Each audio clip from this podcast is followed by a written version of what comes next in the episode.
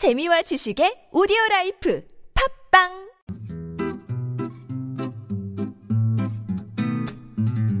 TBS 아나운서 팀과 한국어 천재가 함께하는 쉬운 말 바꾸기 운동.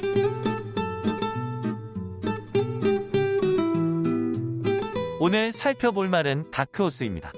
차기 대권 다크호스로 떠오른 국내외 정치인에 대한 뉴스 기사 종종 볼 수 있는데요. 다크호스를 우리말로 그대로 옮기면 어두운 말, 알 수 없는 말, 경마에서는 역량을 알 수 없던 말이 의외로 이긴 경우를 이를 때 씁니다.